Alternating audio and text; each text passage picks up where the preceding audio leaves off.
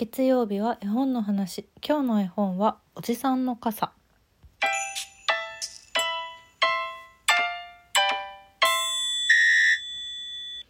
完全に梅雨に入りまして。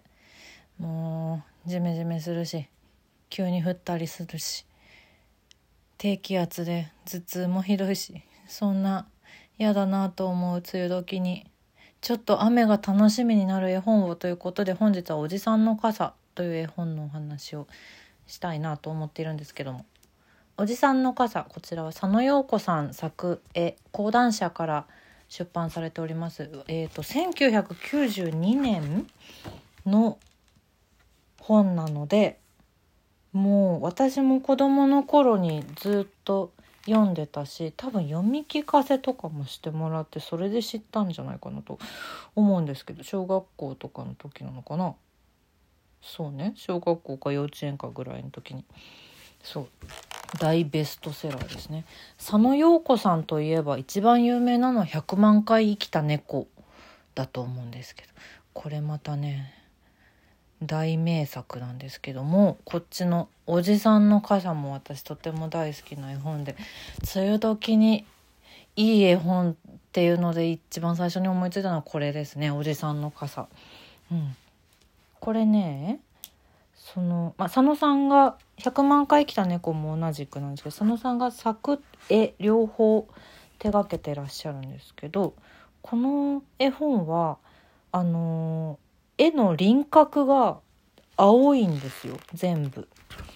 うん、輪郭が青くてあ大事のね「おじさんの傘」っていう手書きのこれも青で縁取られててその青で全体的に統一されているからすごく雨の描写がなんかなんていうのかな綺麗。そして あのこれは何で描いてらっしゃるんでしょうね実際。なんだろうわかんない。色鉛筆なのかうーんクレパスとかなんだろうわからないけどもその雨がすごく強い時とかそのまだ小ぶりな時とかそういうのの表現もあの非常にシンプルなんだけどちゃんとわかる。うん、それがね全体的に青で統一されているからすごく綺麗だなっていう思っている。そんな絵本でございますけれども。おじさんの傘。知ってる人もたくさんいると思うんですけれども。読み聞かせにまずぴったりな絵本なのでうん。雨が降ったらポンポロロン雨が降ったらピッチャンチャンっていう くだりがありましてこれがねこれがとってもいいよね。リズミカルで好きですね。そして次雨が降った時にポンポロロンとピッチャンちゃんをちょっと試したくなるというか聞いてみたくなるなっていうそういう絵本であります。おじさんの傘。あらすじを簡単にお話ししますと、まあ、おじさんが主人公なんですよ。おじさんはね黒いコートに黒いハットをかぶってなんか立派なひげも蓄えた紳士なんですけどおじさんはだからその立派な傘を持ってるんです。黒い黒い傘。黒くて細くてもうピカピカ光った杖のような傘を持ってましてで出かける時はいつもこの傘を持って出かけるんだけど雨が降っても傘ささないんですおじさんは。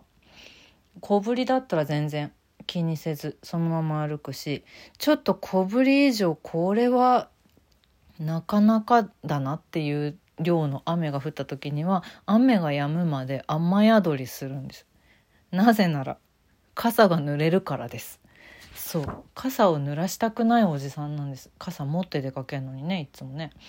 そう。であのー全然雨止まないなっていうでも急いでんだよなみたいな時には人の傘に入れてもらったりするぐらい「お前傘持ってんじゃねえか」みたいな目で見てる。知らない人が傘さ入れ入れて入れてあげるけどみたいな「お前傘持ってんのにな」みたいなイラストとかもあるんですけど。そんな傘をささないおじさんが主人公です。もうなんならねほんとカメハメ派だよじゃないですけどあまりに大降りの日にはもう出かけないという選択を取る。傘を差したくない。傘を濡らしたくない。そんなおじさん。そう。なんですけど、まあ、ある日公園で休んでたら雨降ってきちゃいまして。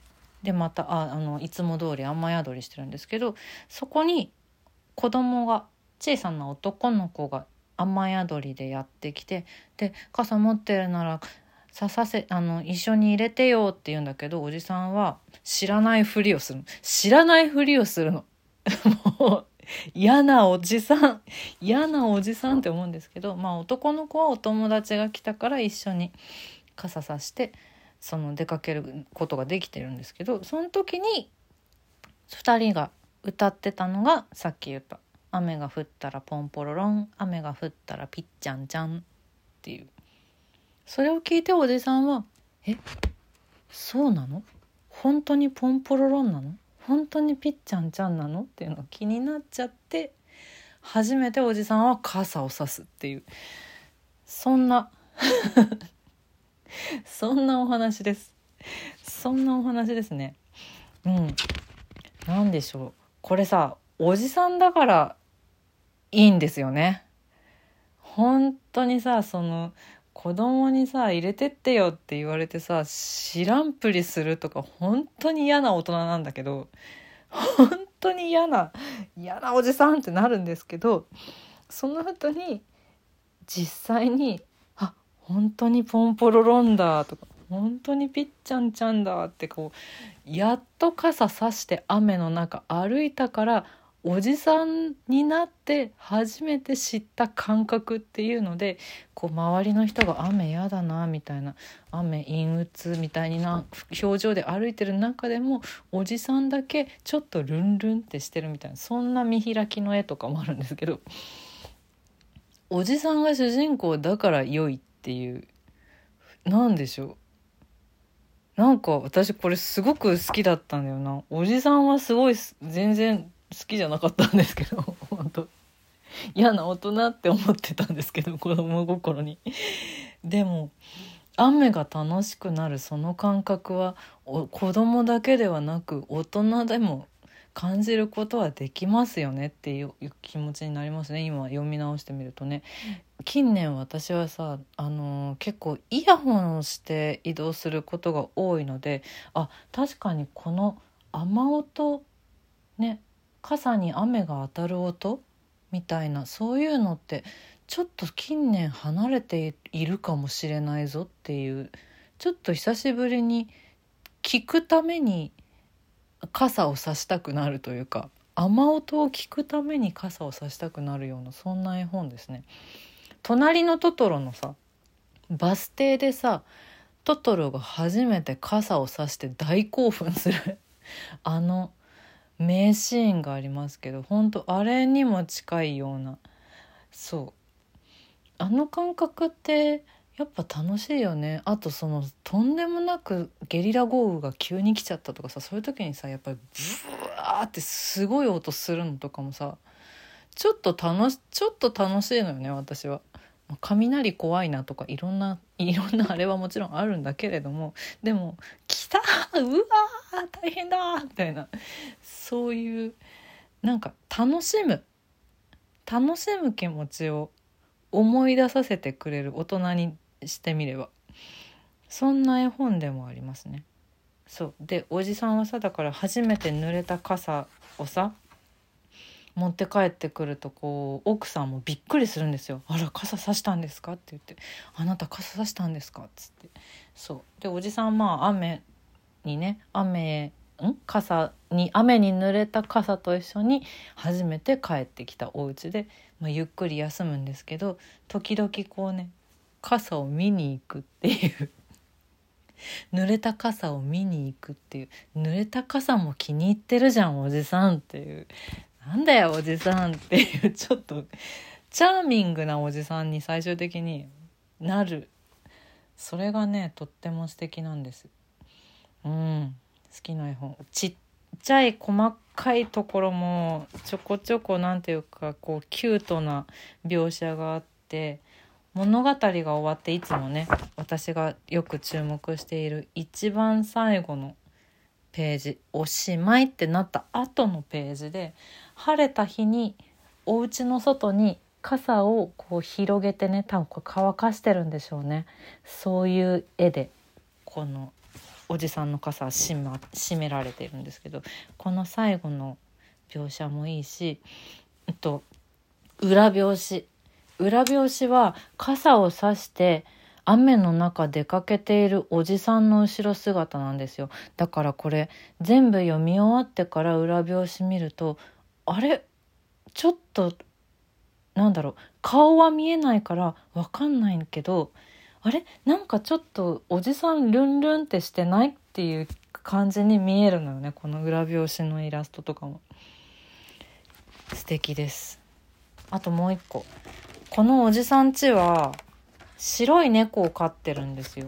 佐野陽子さんって結構猫にまつわる絵本そのね。さっき言った。100万回生きた猫だけではなくいくつか出されてるんですけどこのおじさん家にも猫がいて白猫がいるのよね。白猫が結構ちょこちょこ出てくるんですけどあの冒頭の2ページ目の時点で白猫は、まあ、おじさんこれ出かける直前だと思うんですけど白猫がね顔を洗ってるんです。